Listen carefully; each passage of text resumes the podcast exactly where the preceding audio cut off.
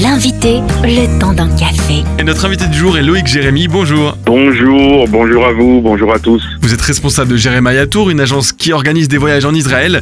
Et aujourd'hui, c'est la journée mondiale du tourisme. Alors forcément, on parle de ce petit pays si particulier.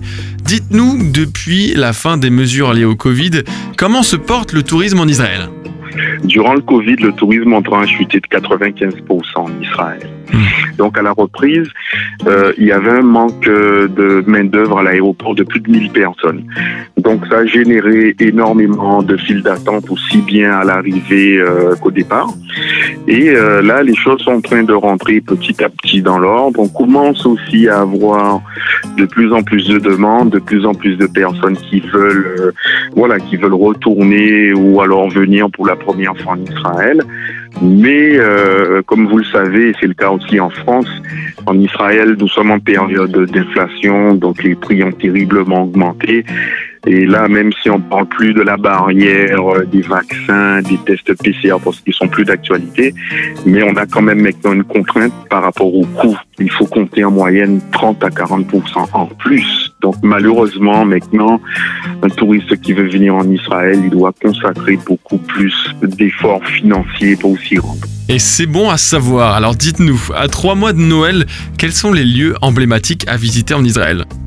Mais un voyage en Israël, je serais tenté de dire, je, si, si, si vous me permettez, je vais prendre votre question plutôt aux régions. Selon moi, il y a, il y a deux régions à ne pas louper en Israël. C'est la région de la Galilée, avec où on a le lac, euh, le, le lac de Tibériade, euh, Capernaüm, et aussi la région de la Judée, où se trouve Jérusalem, Bethléem. Et alors pour finir, hein, selon vous, comment et quand se rendre en Israël ?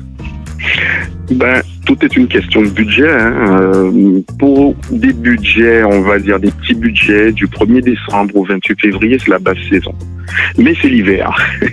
Il faut trouver un compromis, mais les, les mois de avril, octobre ou novembre sont des mois de haute saison.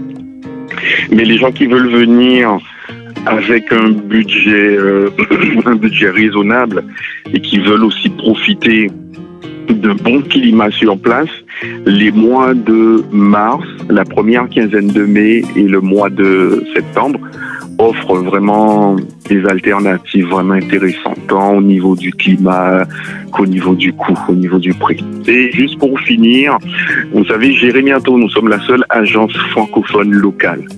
Et donc les gens, quand ils nous contactent, ben, ils savent qu'ils sont dans un milieu exclusivement francophone. Ils reçoivent des guides qui, qui, qui maîtrisent, dont la langue française est la langue maternelle. Et ça aussi, ça compte beaucoup pour des gens qui viennent dans un pays avec une autre culture, une autre mentalité et aussi avec une autre langue. Et pour plus d'informations et aussi bah, pour organiser votre voyage, rendez-vous sur jérémy-tour au pluriel. Com.